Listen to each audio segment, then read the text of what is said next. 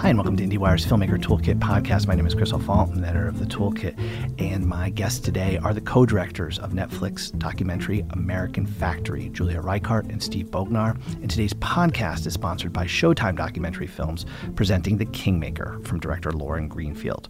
Nominated for three Critics' Choice Documentary Awards, shortlisted as a feature by Doc NYC, a sure sign that it's on its way to Oscar contention, and an official selection at Venice, Telluride, and Toronto film festivals. IndieWire has called The Kingmaker fascinating, remarkable, a warning sign for the entire world, centered on the indomitable character of Imelda Marcos, the former First Lady of the Philippines.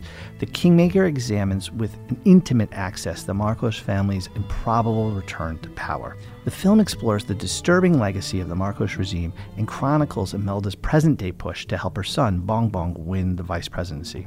To this end, Imelda confidently rewrites her family's history of corruption, replacing it with a narrative of a matriarch's extravagant love for her country. In an age when fake news manipulates elections, the Marcos family's comeback story serves as a dark cautionary tale. The Kingmaker, best documentary feature for your consideration.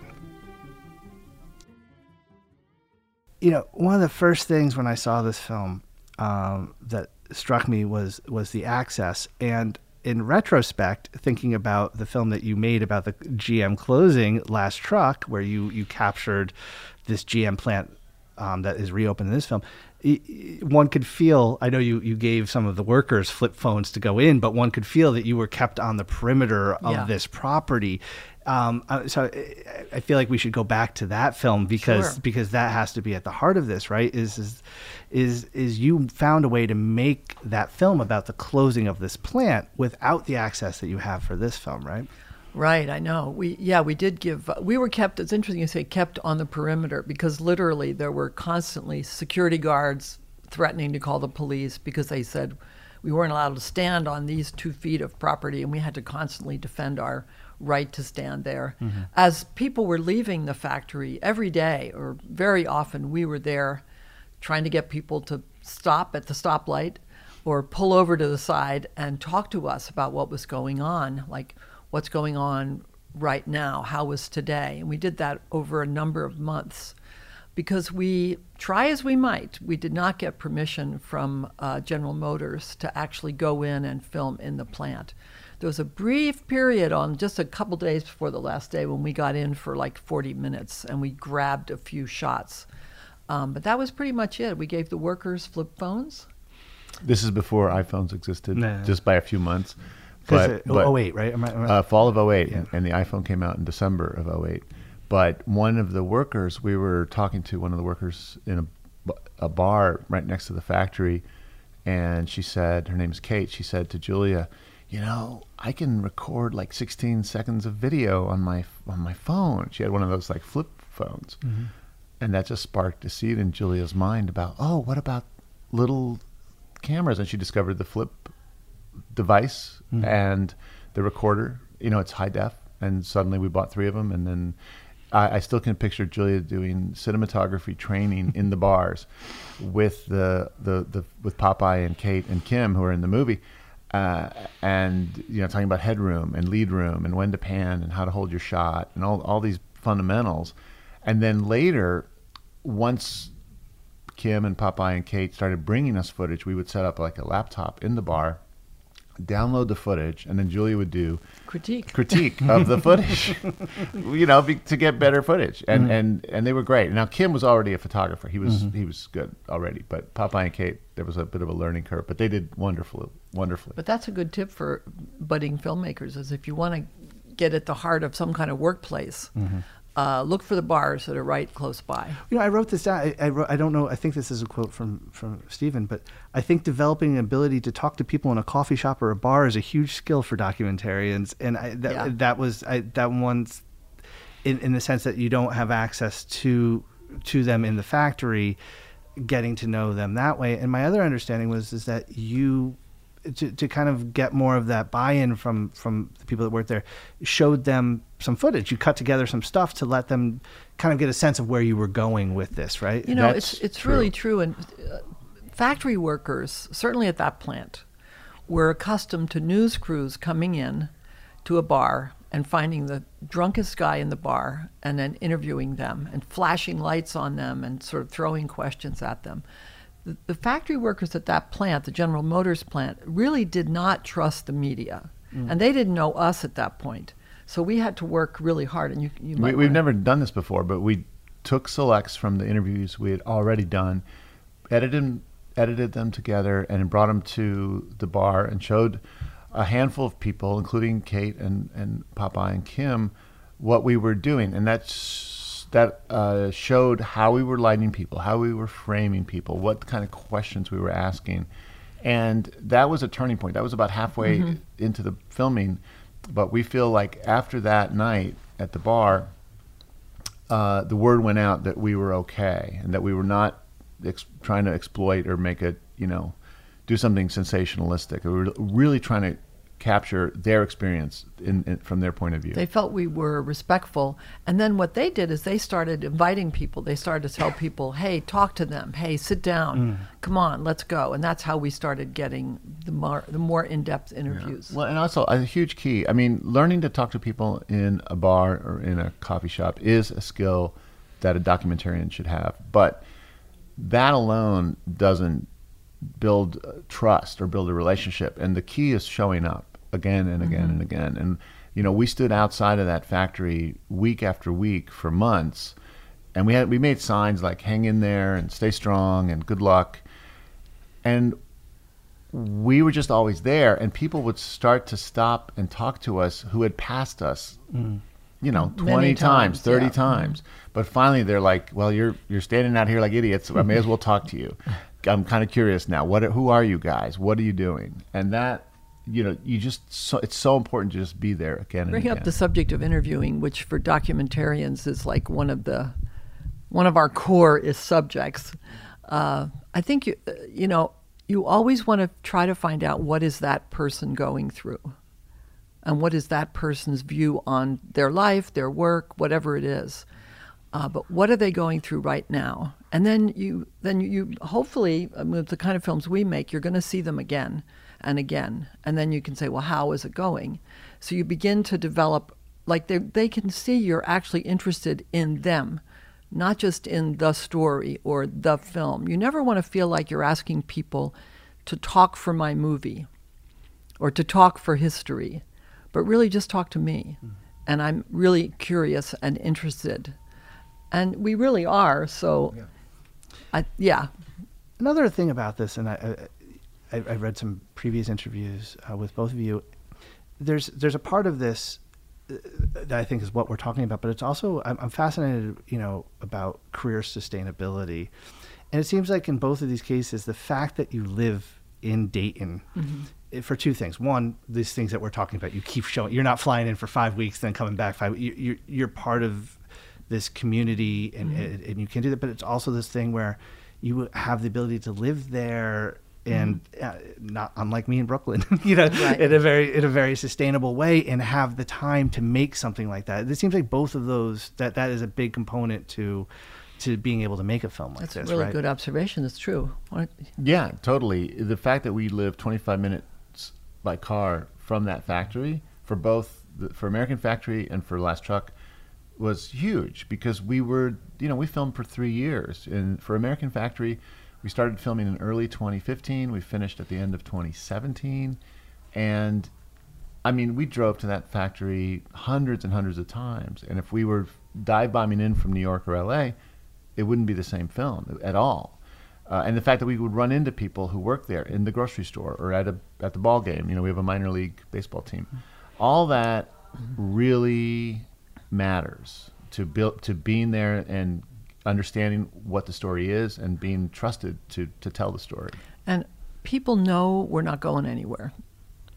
We live there too, and they're gonna. They find out where we live, and they can come and harass us if they really We're hate what we're doing. Yeah. yeah, we're more accountable. And if, since we're talking to filmmakers here, we have this phrase we always say, which is, you talk about sustainability of a career or a bunch of films in a row, whatever you call them, what we do. We always say, keep your nut low meaning keep your daily living expenses, your rent, what it costs to get around, your groceries, keep that as low as possible so that you know, you don't get much lower than Dayton, Ohio, in terms of of that those Cost of issues. living. The cost of living, yeah, and um, because then, if something which has happened to us every film we've ever made, if an opportunity comes or a story seems to be opening or a situation that you want to follow, you have some you know you can do you can do it. You don't have to have a big job to pay for your big rent or whatever. So and you can save a little money. And also we had side jobs like teaching or working with kids in schools that kind of thing which are flexible enough to let you do that but still give you an income so we keep have your a- nut low We have a car and we have a camera, and we can start following any pretty much any story within an hour, hour and a half drive of our house. Right? If the people are willing to Mm-hmm. And we let have, us yeah. hang out, we can. We have that flexibility, and that, that flexibility really matters to us. Just to be quick on our feet like that. We always say we're citizens with cameras, right? That's how we respond to things. You know, people do various things to respond to situations in their hometown, but Yeah. we we have cameras. I mean, we're talking to you the day after a mass shooting in our town. I, you probably read it in the paper, I never even connected that. I apologize. Yes, I knew. uh, Yes, Yeah, I knew that. I knew that, that happened. it's um, you know, uh, er, bef- like right at dawn yesterday morning. The shooting happened at 1 a.m. Sunday, so it's 6:45 a.m. My phone starts pinging, pinging, pinging. Mm-hmm. People all from our town are like saying, "Are you okay?" and "What do you know?" and "Who who do you you know?" I mean, it's hard to be in New York City on a day like It today really is, because yeah. it is a small town. It's a small, scrappy little town, uh, but it- it's tight knit, and you just the, the web there is is is, is intense, and um, yeah, our hearts will go out to everyone there who's dealing with this. Uh, in you know, 24 hours later. Sorry. Um, again, it, it, it yeah. No, it's I- it, it's I- real. We've been yeah. grappling with it for um, Ever since yesterday yeah, morning, yeah, yeah. It's and, and it's like all our friends and family are safe, but it's like small enough town that like, you know, our grandkids go to a Montessori school, and one of the moms there was killed by this guy, and it's like it's it's not the degrees of separation are not that many. There's such a. I want to the the transition um, and the, the fact that this this factory is opening up and and there's a couple of you know I imagine the factory's opening up and your eyes are, are lighting up but there's this thing where it's like the end of Last Truck, the welling of emotion Yeah. and that you captured. Um, which I'm not sure. I'm sure you knew you were going to capture something like that, but I mean that was just so emotional and so it just you the, the it was so palpable on screen, and it it, it it it of course is a natural thing that you that the two of you would take on this story, but I, it, it almost feels as if I and you were talking about living in this community uh, that I I'm curious because of that sense of and, and your film captures this beautifully the the new one American Factory of like w- the void that's been left since that factory is there, and this almost feels like an a, a, a, an incredible continuation of it. I'm wondering how that process of getting involved. I mean, obviously, I can understand where you're coming from, wanting to get involved, but uh, you did get access this time, and I'm just wondering if you could talk about that process. That factory sat empty from 2008 till 2014, and then at the end of 2014, beginning of 2015, it, you know, life started coming back into it. There was no more iconic symbol of how hard our town has been hit by loss of all kinds of jobs, all kinds of industries, the just the gradual decline of of the the Midwest. Than that plant. That plant is this, this iconic symbol of that pain. And it's, a, it's a symbol for America. Let's not forget it was a General Motors plant. It was a General Motors assembly plant that created beautiful hundreds and thousands of beautiful cars. Yeah, and Matt, and and those jobs paid you know thirty bucks an hour. We had a middle class in Dayton that was like a blue collar middle class. It was like folks who never went to college, but they made enough money that they could afford a home. They could afford to send their kids to college. Most of that's gone in uh, in our town and across the Midwest. The American dream is has become much more unattainable for so many people. And when that when the new factory showed up, the hope that was in the air was it's hard to explain how much how strong that was. And we were very interested in in what was going to happen. We were actually, you know, we we didn't immediately say, "Oh, we got to try to get in there," but some of the folks we know in Dayton who helped get Fuyao, the company, to come to Dayton, they had been talking about, well, someone should document this. What's going to happen here? And then our names came up, and so we started talking to the company, and we said we would do it if with for, with th- three conditions. One is that it's an independent film where we don't take any money from the company.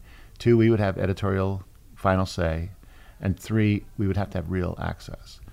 And what happened, you know, they they talked about it a little bit, but the, the person at that factory at that at Fuyao who decides things is the chairman, mm-hmm. and the chairman said, "Let's do it." You know, let's we're gonna we're gonna take a chance on these foreigners, and and we'll see what what they can do. And and that was a great leap of faith on his part, and and brave for him and his entire team to let us in. You know, because they everyone knew, despite the hope, it was also going to be a rocky ride and a wild ride and uh, they they they went with it. It seems in the beginning of this film, what, um, the story of this, he's interested in the story of this. This is a challenge. He's taken something on. He's invested a lot in this. I don't know. I, I don't know how how if he saw what was coming, but it was the sense, and maybe I don't know that he was all optimistic, but there is this sense of of wanting to tell this this story, right? Yeah, I think so. I think the chairman actually wanted to buy that General Motors factory, which is huge, it's as big as the U.S. Pentagon, for its symbolic value for our community. I think he sincerely wanted to bring new life to that plant that so many thousands over the years had worked in and was such a symbol of our pride. Um, he could have built a green. He could have gone to a greenfield and built a new factory. It would have been easier. I mean, there were lots of environmental concerns. I mean, there were raccoons living in there. There were homeless people living in there. I'm sure the EPA would have had some things that had to be cleaned up. Um, but he bought it, and I think that was really. I mean, he's an interesting guy. He's a maverick. He's not a simple guy. I mean, yes, you could. Some people could say, well, he's a ruthless capitalist. Look how he treats the union. But you could also say he's very philosophical because he realizes that all the factories he's built around the world have also helped to destroy the environment. The environment as a child growing up that he loved. Yeah, I don't want to spoil it, but that that that bit at, towards the, the last 15 minutes of your movie, I saw it again this weekend. It takes you back, even after, mm-hmm. even knowing it was coming. After you've watched this whole movie, Yeah. listening to him kind of be kind of sad about his, Yeah. about the world that's lost There's that he lot- loved his. There's a lot of emotion here. I mean, it's good you saw the last truck. The the sense of our town and the workers of our town, especially being beaten down, being um, that they're being devastated, that the whole sense of their future, what who they were as people, what their future was going to be, for so many of us in that town, was just it was frightening when the in 2008 when the plant closed and the economy, you know, basically tanked. It was frightening.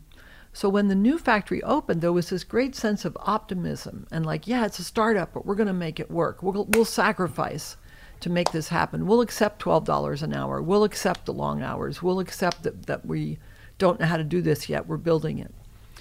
Um, that did change over time.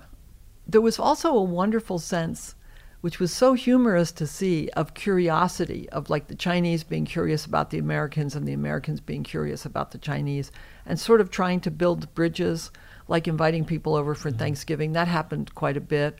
Or like finding common ground over fishing, you know, which men in both communities like to do. Uh, there was a wonderful kind of blue collar humor and curiosity that was wonderful, just great to see. It was. And then, you know, in China, what we were told again and again is if you open a new factory, it's going to be profitable in like a year. And the expectations on this plant, this factory, were the same, but it wasn't possible. And that led to a lot of pressure on everybody. The chairman had investors and they were not seeing mm-hmm. a profit. The chairman was not seeing a profit. The the management, and so suddenly, that goodwill and early fun, exciting days gave way to like, oh, we got to start delivering. We got to start making making glass and making mm-hmm. money. And another thing that that's not in the film is the chairman had a lot of people saying, Chairman, this why you want to do this hugely ambitious project here in the latter part of your career? You've built a, a great company all over the world. Why do this and and, and do it at that scale? Because it's the biggest single glass factory in the world.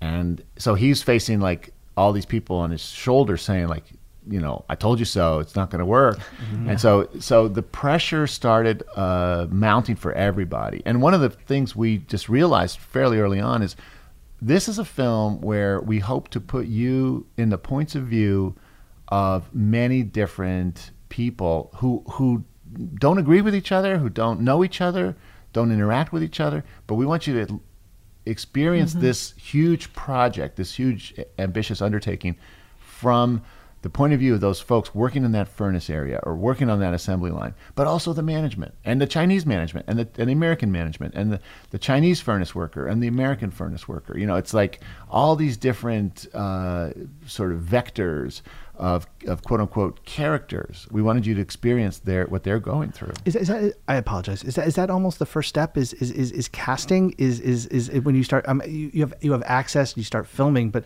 one imagines that you're looking for not only this this variety and this diversity of the characters, but also those those vessels that are going to to be welcoming well, into the story. It's interesting. A lot of times you do think about casting. I think we were we less felt that with this. You know, there's a there's a lot of people in the film. There's not a main character, mm. uh, and we didn't want there to be a main character. There's like a, so so many different voices. But what we did want to build was a sense of trust of all those different things that Steve described, the kind of upstairs, downstairs, and then Chinese American, that vector as well, to build trust. And that's a little bit difficult when the management knows you're on the floor talking to workers and the workers know you're upstairs talking to HR and talking to the owner and the president and they're like, "Well, what side are you on?" And one thing, I'll just give you a little example. This might be interesting to filmmakers. You know, the plant is huge, so you mm. walk miles and it's concrete floors and you get very tired. You're carrying a heavy tripod, you're carrying a pretty big camera and your backpack with all your stuff in it so every now and then, you know, somebody, one of the management people would zoom by on a golf cart and say, "Hey, you want to ride?" So we'd say, "Oh gosh, thanks," you know, and you, we'd zoom past everybody working. But after a while, we realized that made people think we were part of management, that we were friends with management. They helped us out. So we realized that that was we should not do that. So we stopped pretty quickly stopped taking those golf cart rides and and you know it's 90 degrees 100 degrees in the factory and you're wearing protective clothing and it it's it was you know it was like we walked miles every day you know mm. three mile like something like three miles a day doing this sort of circuit of, of checking in with everybody all over the all over the plant. And so. carrying the gear too. Yeah, I never drank gear. more Gatorade on any project than this film. Yeah. Is that is that is that is that actually how you approach the day? It's like let's let's check in on Anna, let's yeah. check in on this, and oh, like, yeah. make a little map and kind of yeah. like. Yeah, yeah, yeah, And as as we brought in new camera people, we started just mm. ourselves mm. at first because we well, had no Stoll, money. Too. Eric started fairly fairly on, early on. Eric Stoll, who mm. is the co-director of the film America Hmm. which you might have seen. It's a wonderful I, film. I haven't seen that one yet. That was that played all on the festival circuit last year. Um, we would, yeah, we would have a little breakdown in the morning, like, okay, we would follow sort of certain characters a little bit more than others. Like I followed certain people, mm. Eric followed certain people, Steve followed a lot of people actually. And we would stop in on the furnace guys, or I'd stop in on the women doing certain kinds of inspection that I would always see that's what Steve said about showing up is really important. That you, even if you just walk by and say hi, or if you stop and see how they're doing, and you know maybe you film for 10 minutes or so. You don't necessarily talk with them like because they're working. You can't mm-hmm. do a whole interview, um, but people see you again and again, and that really helps to build trust. Uh, the well, management, w- whenever we entered the plant, we always talked to the guards so, of course, you make friends of the guards. You get to know them and their kids and what's going on, and they joke with you and they talk with you. And then you walk through the white collar area, which is two floors, and you give little high fives and highs to people, and you, you know you're going to be interviewing them, and you have to do that in a very respectful way. But that's how you learn what's going on, because someone will say, "Oh, well, so and so's going to quit," or "So and so, you know, got in trouble." Or did you hear what just happened yesterday? Yeah, and so Yeah. you just got to keep your ears and eyes open. You know? But it's like showing up again and again, showing up. it's it's it's wonderfully shot and and one of the things that um I really appreciated about it is I mean this is a film about labor it's about marriage and and and a, and a real sense of the connection of the person to what they're doing and their it, and sometimes it's their home but sometimes their space and I, I you're bo- you've both been working in nonfiction film for so long I I'm wondering if we could if you could just talk a little bit about I mean some of this I'm sure is second nature to you at this point but um a, a real sense of of uh, of a very specific frame and how we're going to see these people. Even sometimes if it means in the edit room we're going to take the audio from over here. And, Oh, yeah, and which to, we did to a play lot. it to play it over. That's a great. That's a great question. I think we'll both probably have a take a crack at that. You could take a crack at the sound, and I'll take a crack at the visual. Okay, which is not usually we do the opposite. um, yeah, when you walk into that plant, the first number of days we walked in, we were so taken by how beautiful it was. That there's lighting. You know, you're inspecting glass, right? You have to see any little nick, any little smudge or whatever. So all the most of the workers are like bathed in this almost like movie light, just beautiful. And there, of course, are reflections, reflections on reflections. There are hands. There are people passing things to one another, um, and they repeat it over and over and over again. So it's actually you could literally spend an hour in just one place with two workers working, and just to try to get the perfect reflection, the perfect moment when they looked at each other, the perfect gesture, the industrial ballet. the industrial ballet. We often called it that. And yeah, and that offers you, if you have a lot of that kind of material, it offers you a chance to go into the person's head as they're working with the voiceover, which you should want to talk about that. Well, we realized early on. I mean, we both worked as younger people. We had job jobs where it was kind of you know mundane. We didn't work in factories, but we had these sort of grinding jobs that you just have to push through. And we realized, like, if you're working on a factory line and you're doing the same thing, literally eight hours, nine hours a mm-hmm. day, mm-hmm. your mind your your inner life, your interior monologue, your ruminations on whatever are alive and fertile. And we wanted to try to see and evoke that experience of like thinking about your life, thinking about am I should I be here? Am I doing the right thing? And is this hard for me? And what and and whatever questions you're grappling with as a person while you're lifting and moving and bending and hurting your back, you still are grappling with those things. And we wanted to evoke that cinematically by combining these intimate voiceover interviews with the visuals of people doing the job. and we did a you don't there, there are no formal sit down interviews in the whole film even hmm. though we shot dozens and dozens of them but that also gives you beautiful clean audio usually sitting in someone's home on their couch or sitting around the kitchen table or sitting in their office environment um, we really wanted so you have that for voiceover, which is always a great thing. And uh, the Zoom that you have, you have a fancy Zoom, but we just use a regular old Zoom, which is not very expensive. I think they're under 300 bucks, Yeah, right? Two fifty. We Yeah. use the Zoom H4n for most of those interviews, and but but we're asking people in a quiet room to speak kind of quietly, and we're sitting inches away. The microphone is right right up close, and we try to create this space that feels like an inner thought, you know, Yeah. hushed, intimate, quiet, and and you know most people can do that. Not everyone, but most people can do that, and then you can really have that kind of kind So of we- uh, we- reflection. We, really believe in that. We didn't always shoot the interviews at all. Like I was about to ask that. No, yeah. we didn't. Like that interview with the chairman where he talks about uh, his mixed and feelings life, yeah. and his youth.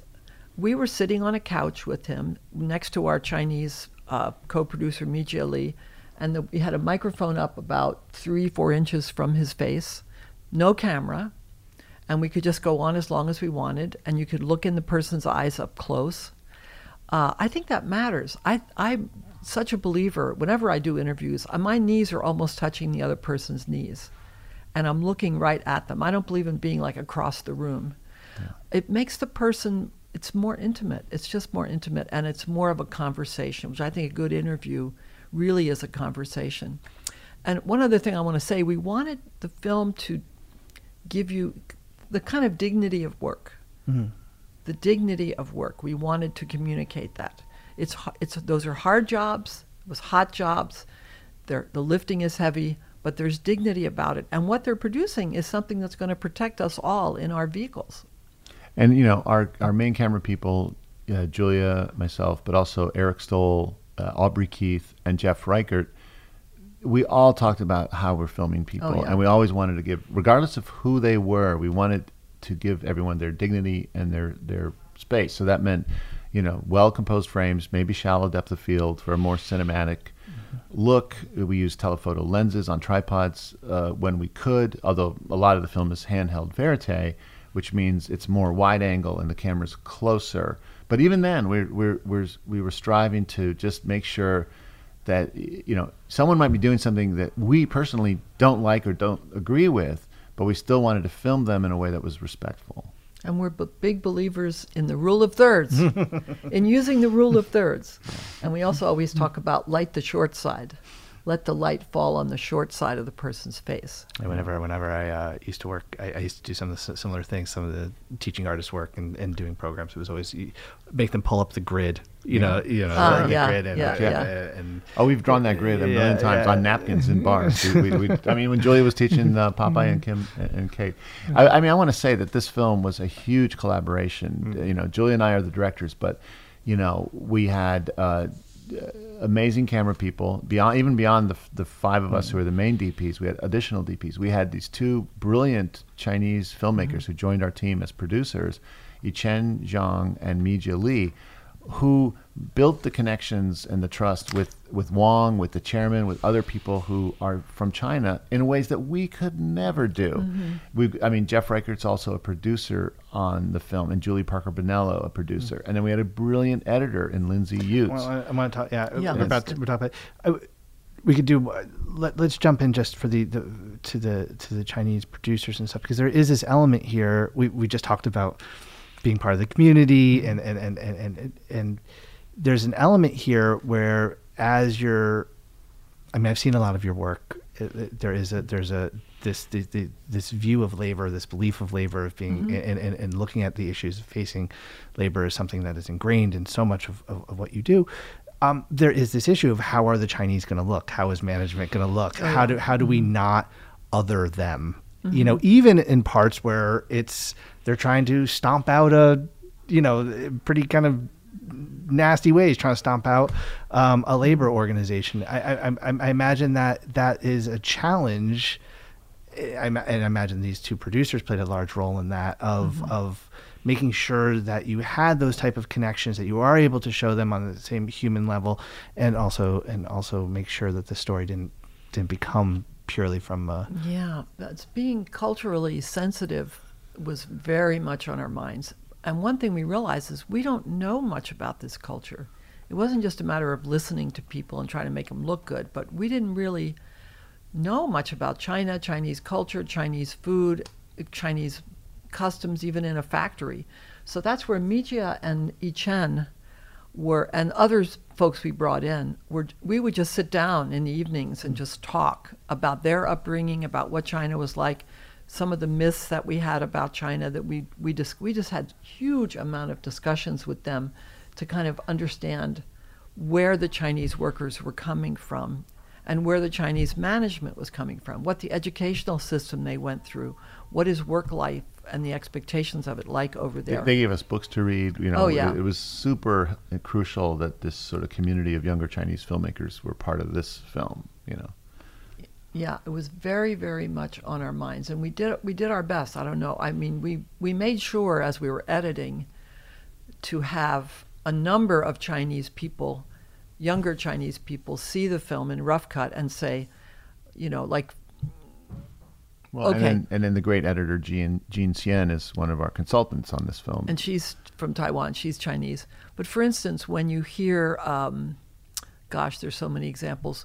When you hear the chairman talk about, you know, we're all born of Chinese mothers, and we're where the homeland is China, and no matter where we die or, and be buried, we're all Chinese. And as Chinese, you have to work harder here in this plant, okay, for us to succeed.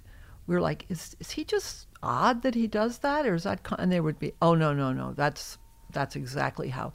We would have never put things that are sort of culturally really different from American culture in the film if it hadn't been sort of viewed and okayed and said, yes, this is how it is. Um, by yeah. Chinese people who were born and raised in China, spent almost all of their life in China. Those dancing, I don't want to give too much away, but that whole scene where there's a lot of people dancing and mm-hmm. doing shows, absolutely very common. Your, so, edit, your editor, um, uh, Lindsay Utz, am I saying Utz. that? Utz. Lindsay Utz. Let's screw up everything. Brilliant woman. Um, I, this is, um, I watched it again this weekend, and it, it, the same thing that uh, came back to me um, when I was watching it at Sundance is this is as perfectly told an hmm. unfolding of a story. These things are very hard with the multiple characters things. Yeah, you know, is, I always kind of, yeah. I always kind of like it, and it's, but it's always like there's always a what are we gonna do in the second act turn, and this thing is, and I one one imagines that we also just have American labor, we have globalization coming together in this this way that mm-hmm. this story, and even just the, the the allegory of glass, and when it's not working, it breaks. It shatters. It's, it's, yeah, like right. perfectly cinematic. Mm-hmm. But there's something about the way that the beats to this story, and I, I'm wondering. I mean, obviously, there's some remarkable work here, but I read somewhere that there was there was about an eight hour assembly that you kind of watched over and over and over again, and it seems as if in seeing that you started to see maybe a little bit more of the two hour. This is not even two hours; it's like one forty, right? But it's like whatever that yeah. whatever that structure is going to be. I'm wondering if we could because part of it is, I guess, maybe it unfolded in this wonderful mm-hmm. story way. But I mean, uh, that in and of itself doesn't talk about how how perfectly this thing is structured. Well, thank you for that. And you know, we met Lindsay at the True False Film Festival where we saw Quest, uh, a movie she edited, a brilliant movie she edited, and and we immediately were like, "Who is this person?" Because we were looking for an editor. Is that the one about the Philadelphia? The, right. Yo, I love that film. Wasn't that I love great? That, I love that festival too. Yeah, yeah, yeah. And, same and, here. Yeah. Same here. And then yeah. we we closed the deal with her. Like we finally shook hands and said, "We're going to do this." At uh, like a month later at the Full Frame Festival because she was there with Quest again, and you know then she like a few months later she start she spent like eight months going through raw footage and uh, how much of a how well we had over 1200 hours of footage. Oh we can say that safely. Lindsay thinks it's more closer to 2000 hours. It was by far by far the most footage we had ever shot for anything and probably ever will. Because you you know we had five cameras going we had multiple other dps we when we filmed a, a big group meeting we had like three or four cameras going. So it was always super ambitious. We were just running and gunning to chase this story for three years. But lindsay a masterful storyteller as she is, you know, she started weaving this stuff and pulling stuff. And we had long debates and arguments, and, and often Jeff Reichert was there, uh, our producer, camera person, beloved nephew. You know, he was in the mix too. Very much so. And yeah. Mm-hmm. we we would debate like, well, you know, is this story thread doing the same thing as that story thread? Is this scene kind of in a sense a repeat of that scene? And why we can't have both? You know, it's got to be efficient and lean and it, we always say, Julia and I have had this motto, have had this motto for de- for decades, which is you trust the process. You cannot hurry a documentary process. The documentary mm-hmm. and the film will tell you what it wants to be. The film will say, I'm a feature. The film will say, no, I'm actually a short. I know you want to make a feature, but I'm a short. it's so important that filmmakers listen to that. Or I'm a series. It could be like, you know, a multi part series and we worked the material. Lindsay worked the material. We had an incredibly intense collaboration. She moved to Ohio, and as did Jeff, and it was it was a great. But but finally, you know, through this whittling and winnowing and repeated viewings and test screenings in our little town, we do test screenings, which is great. It's great to live in the Midwest because you can do test screenings and people can give you super critical feedback, but then they don't run into industry people at the bar or at the party and they don't gossip about your movie. So we can have, get really tough love from our neighbors and yeah. friends. And we just kept doing that until the film emerged. I wanted to say one more thing about, or a couple more things about the editing process, since there may be filmmakers out there. Lindsay, one very brilliant thing about her is that she knew how to delegate. She knew how, she had numbers of assistants who fed her material. So once everybody was on board with the kind of footage we're looking for. And she had thoroughly gone through with us and the other cinematographers, like, okay, which of the scenes you remember as being really important? Um, she she saw people fed her the best scenes that they had previewed. Another thing she said right at the beginning, which we really, really were glad and agreed with, is that okay, you did shoot bazillions of hours of sit down interviews. Let's try not to use them except for his voiceover. Let's try to see if we can make this film work on verite scenes, things unfolding right in front of the camera. And we were like, okay, let's try that. And in, in fact, that's pretty much what happened. We, we did have an eight hour rough cut. We didn't watch it again and again. We watched it a couple times, the three of us together, and Jeff came in at the end also to watch it. Um, but I would say that we knew, even before getting started, we pretty much knew we had three acts, and we knew what those were. So that is like sort of the honeymoon. Mm. You know, the plant gets started. The hope and the ta- the yeah, hope yeah. and all that. Then there's like the shit hits the fan, things go south, and then there's the Union battle comes in, mm-hmm. and you know by the time we were finished shooting, we knew what the outcome was, uh, and that would be provide kind of the third act.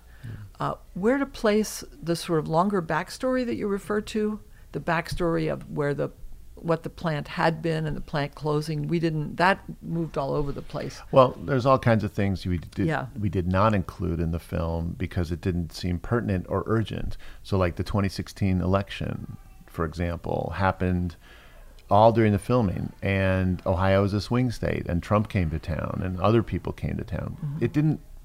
By the time we were editing in 2018, it just felt like yesterday's newspapers, and we didn't want to yeah. include it uh, the larger history of, of China, you know, emerging from decades of of poverty to become this sort of industrial juggernaut. Like, you know, you, you get little whiffs of that, and that's enough. But you don't need to go into like have a big scene of it. Or Dayton's glory days as a as a manufacturing oh, yeah. hub. You know, we had a beautiful archival scene of our town that we love. I mean, Julia and I love this footage, but it, it didn't belong in the film. One thing that is a I mean, there's a lot of part of this is, is, is, a wonderful edit, but part of this is that um, you don't have to do these things of stepping outside because so much of that sense of what's going on with American labor, so much of that sense of how American labor has been affected by globalization, and mm-hmm. then the, and, and, then and watching these two these two cultures and these two where right. it, it it all is embodied in the individuals and what is going on in these turns mm-hmm. and it, it becomes and that's what's so wonderful about the storytelling here is you don't have to pull out and let me know which also of course puts you in a position of how are we going to frame this and it, right. it, it's impossible to not in one way or another you know put your fingerprints and and, and, and skew things that way and it, it just becomes this this element where you know I, I I'm guessing through your lens, you saw the pressure and the things starting to not conflict maybe before the people up on the second floor did, oh, yeah. because you're seeing that's... you're you're seeing the you're you're seeing the conflict that's going on inside the workers, right? We have this sort of Star Trek philosophy of don't impact the course of events with your filmmaking, right? It's a, so we we knew things, we heard things from the management that would be juicy gossip on the on the factory floor we heard things from the workers on the floor that the management would love to hear. But we really had to start to be very cautious about not sharing what we heard. And we were hearing things from all directions because we didn't want to change or uh, impact the communication issues uh, that were going on and, and, and, and thus the course of events. Mm-hmm. But um, learning to just uh, be present everywhere, not judge, you know, withholding judgment. That that was a crucial thing. And then in the, in the constructing of the the cut, Lindsay would often say, uh, you know, a little brush stroke is enough. Mm-hmm. And we were, you know, we're being a little crusty here. Uh, we're old farts now. Uh, but we, we were like, are you sure that's enough, Lindsay? Is the audience going to get it? Don't we need to like talk more about this or get a yeah, little more exposition on that? and she would come back and say, no, no, no, look, we get it. We get it. Uh, just like these three lines or that little moment of this will convey volumes in a mm-hmm. more wordless, cinematic, poetic way. Mm-hmm. And, you know, she was usually right. Uh, you know, we're we're doing this interview with you, Chris, like a few days after the death of D.A. Pennebaker, who was always a great inspiration for us in in the immersion of observational cinema and what that gives you and how it gives you so much more than you think it might because we're smart, we're observant viewers, we take it all in and we're making connections and tell building story within our minds that the filmmakers do not have to spoon feed us with narration or whatever. Well, it's that element of filmmaking, right, where it's the same thing with the narrative scripted stuff. It, the most expressive stuff is always watching humans act, ra- react, and, and mm-hmm. move in, in, in context of these stories, and they're going to tell us more. And if you've got this footage and you're seeing these things unfold that way, it's always going to be, it's always playing to the medium better. You know, mm-hmm. It- there's always the the, the 5,000 word New Yorker article that could be written, which which I'll read, but you know that's not you know that that access and seeing those people like that, and and th- let me set that up with this other part. What was access like, and what was filming like when we start getting labor tensions? Because right from the start, that's clearly Mm-hmm. the Red Bull for for for management. The Sherrod Brown scene is hysterical, you know, and and but I but I, I have to imagine that's suddenly where they're feeling like. People on both let's say there's two sides to that. You know there's your pro union or you don't want the damn union to get in no matter what. That was tricky because we wanted to talk sincerely and deeply and understand kind of both sides of that why would you want a union why would you absolutely not want a union and also what did that look like uh, management thought we were pro union because we were talking to workers even some pro union workers. Union workers and workers in general thought we must be spies and we're going to rat on them. golf cart riders. There you go, golf cart riders. Um, so you know we had to be really clear with everybody that we were we were neutral, that we just wanted to see what was going to happen. This was really really important process that was going on here. Um, so I say that's how we handled it was just being interested in everybody, interested in what people were going through. But I will say this is something that more emerged as we cut the film.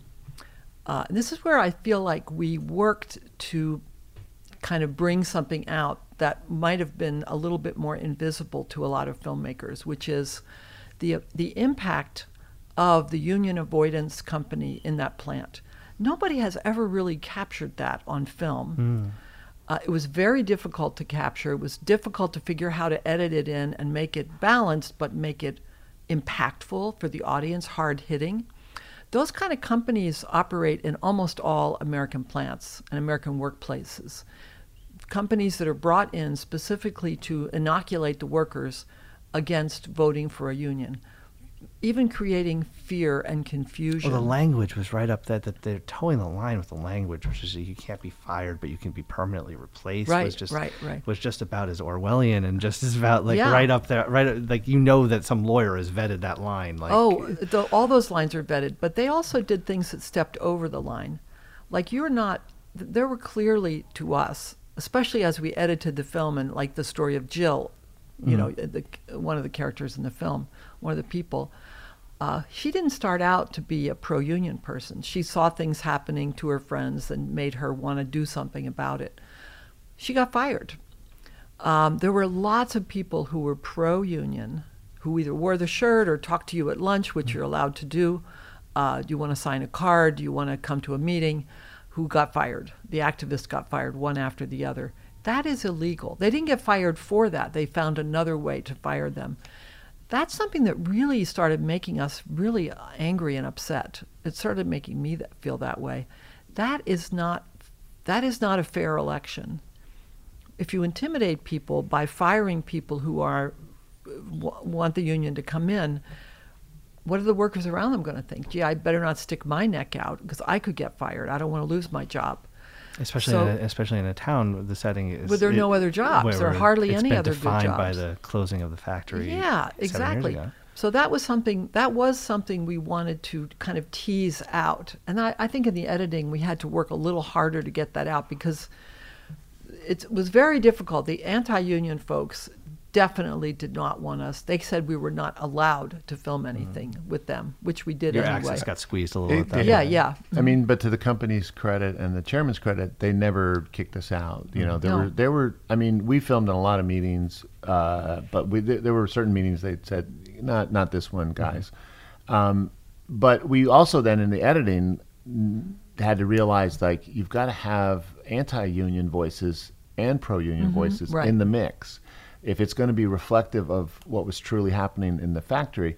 So you also have these workers who like are opposed to the union, you know, and the company. Of course, you get the company's perspective that they don't want a union, but we're trying to, you know, build this big structure where you have all these opposing voices, but you hear everyone, and it's not like anyone's demonized, you know. But pe- the union people, I know I went to a, a few meetings just as an observer, and then I was asked not to come because some of the workers, again, thought You were a we spy. must be a spy for management. Yeah. That was a little sad, but in in the long run, I think we got decent relationships with people on both sides. Yeah. Was there a natural end to this? Was there a natural? I mean, it, it, it, as a viewer, it it. I, I, let me be clear. As a viewer, this film has an end, um, and that that, is, that, is, that that was very satisfactory to me. But I'm I'm curious to you in filming, um, and, and and and when you start moving into that, it was was that sense of of where this story was Well, going to stop for you. Well, we don't want to reveal the ending, right? We don't want to reveal what happened, but I would say the real ending is not the out the outcome of the conflict. Mm-hmm. The real ending of the film is when most of the characters in the film kind of get to say their life philosophy. You know, it's whether somebody believes in the American dream or somebody thinks the American dream is over. I I mean, if you're talking about the filmmaking process or the film, it depends. So oh, oh, I, I, think thought you Julia's speaking film. about yeah. the film. the, like in the edit. But in the filmmaking, by the third year, as the union battle really rose and got more intense, we were already exhausted. Mm-hmm. That's true. And then we had to pour it on and cover more intensely than ever. And after that vote in November of 2017, we kind of collapsed for a few days and then said, okay, it's time to start wrapping it up. So by the end, we filmed in Dece- into December of 2017. And we actually did a little bit of filming in 2018, but, but mostly we were done. We kind of felt the narrative arc had. had- Yeah, that's had- true. We definitely came- felt like we, the, yeah, the narr- like the narr- the Union battle kind of took over the narrative in a lot of ways, which we didn't predict, of course, going in, and then it was over. I want the music. Um, Oh, let's it's, talk about the uh, music. It's one. It, it, it um, if someone just played me the tracks after I saw the film, I would think that, that these are some unorthodox choices. Um, but Yeah. i- in context of the film, it really works. It, it, it works in the sense of. Um, you can get a rhythm when things are working and it's kind of up, but it also it, it also lends a little bit to some of the the more comedic kind humor, of yeah, the humor bit, of yeah. it, and yet somehow that same music could be worked it works through Mm-hmm. throughout. I'm, curious about that process because it once again it's an it's an unusual score that works really well. Well, thank you. Um, it, it is an unusual score, and uh, our wonderful young composer Chad Cannon just did a fantastic job. He was just so good to work with. We started from something I had just, I mean, I want to say first of all, they're all real instruments. Those are all live players. You they're not tell. done on a computer. Um, I happen to I go to symphony concerts in Cincinnati sometimes, and I happen to hear a piece um, called Grand Partita. It's Mozart. It's an old piece. So we're listening, and it's all woodwinds, a little brass, and um, upright bass. Right? It's all these big, deep instruments. There were no violins. There were no flutes. You know what I mean? It was all these big instruments. And as I listened to this short piece, it's only 17 minutes, it just hit me that this is the kind of sound we need that will kind of stand up to the power of all these machines in this huge space. I also thought, wouldn't it be great to see a documentary that had no violins, no guitars, no flutes, you know, nothing like that, and also didn't feel like uh, Philip Glass. so And Chad took that principle and ran with it, and just we we are so thrilled that he you know he just kept delivering piece after piece, and we're like, holy cow, this works great, you know. And he was under pressure because this was in the fall of 2018. We were like racing to finish the movie, by then, and uh, you know, we're just it's really thrilling. It's a thrilling in how unorthodox it is, but how well it works. Yeah, and he was great to work with in that if we give him gave him critique, he would just go right back at it. He would always say, I see what you mean, right, in a very slow voice. Yes, you're right. And he would come back like hours later with Fast. something even better. Yeah, but uh, wonderfully wonderful spirit. He's a great. He was a great. I would say hire him, guys. Chad Cannon. One thing I love about films like this is is when when um, when when people in the industry and people around uh, lend their names to it and help put it out because it's an issue. Uh, or it's, it's not an issue, but something. This is this is in the zeitgeist. This is something we're all talking about right now. Um, most people though don't get the Obamas. I'm wondering about because I think I think Netflix bought this at Sundance. It was, it was I mean we, I had been hearing about this film before Sundance. It was it was it was it was there was a lot of anticipation about it. The fact that Netflix jumped in and got it, but then and I know that the Obamas had signed something, you know, have a production deal with with, with them. But I'm wondering about when they came on board and what that means because it's very fascinating. This movie is is everything that seems like everything that we're talking about right now, and then to have them almost be ambassadors to this Ambassadors. w- going into I don't know I'm sure they're producers too I don't know but but it, No, it, that's it, it- it's, it's, a really fascinating thing to me. Um, I, I'm not surprised that Michelle and Barack like this film. That doesn't surprise me at all but I'm, I'm very curious about that process and, and what that's going to mean for the film. Well, uh, we are so we're really honored and thrilled that the Higher Ground Productions is, is going to present this as their first release. It, It's very meaningful and will help amplify the film's reach throughout the world. And Higher Ground believes in the power of storytelling and in telling stories with with nuance, where you hear multiple points of view. You know, we live. In, I mean, this like we're so siloed these days. Everything's polarized. You cannot have a conversation with people about some hot topic issue without it getting super polarized. We all jump to the barricades really quickly these days. And you know, we try to make a film here that's nuanced and complex and has room and respect for multiple points of view. And that's one of the goals of Higher Ground, whether they're doing a doc or a feature, whatever. And so they, they I mean, they came on board with Netflix, you know, right after Sundance, and so they were part of the conversation they were in the mix, They let's the say, mix, okay. and and um, yeah, and their their you know their support will just really make the film much more present in the world. Embodies I feel like so much about them, which is, is that mm-hmm. this is it, it, it- these these just things need to be discussed. It's not simple black and white, and clearly they, they do have a, a, point of view uh, and, and, and, and certain things. But there's there's an element here that just feels maybe it's just what maybe it's just we're all exhausted in August of 2019, but it feels like I would love to have this discussion with the Obamas right now about this film compared to what you mm-hmm. know the discussion around these issues has been for the last few years. They are really focused on stories of everyday people. I mean, they themselves come out of humble backgrounds, both of them. And so they have a true affinity and understanding of the struggles of everyday people's lives. And that's what's been our whole, like for me, 50 years, and for Steve, a number of decades of, of making films. And we learned, by the way, to um, call them the president and the first lady. I apologize. I think Yeah, no, we were we were schooled on that, and it, it actually makes sense. Oh, of course it does. We're Yeah. Of course happy to do that. We we love to but call the them by story, you know, name, if you think yeah. about the movies that come out, it's harder now than it was, say, in the '70s uh, to find stories of working people. You Yeah. know, No, '70s had the you know those great that great era of nuanced, complex cinema, and you had movies like Norma Rae or or Klute or Coming Blue- Home, Blue Collar. Blue Collar. I mean, so many, you know, rich films, but that were not about super powered, super high powered people. yeah, This is a wonderful film. I have a feeling we're going to be talking about this one for a while. Um, and I thank you both for being so generous with your time. Thank you, Chris. thank you. This was fun.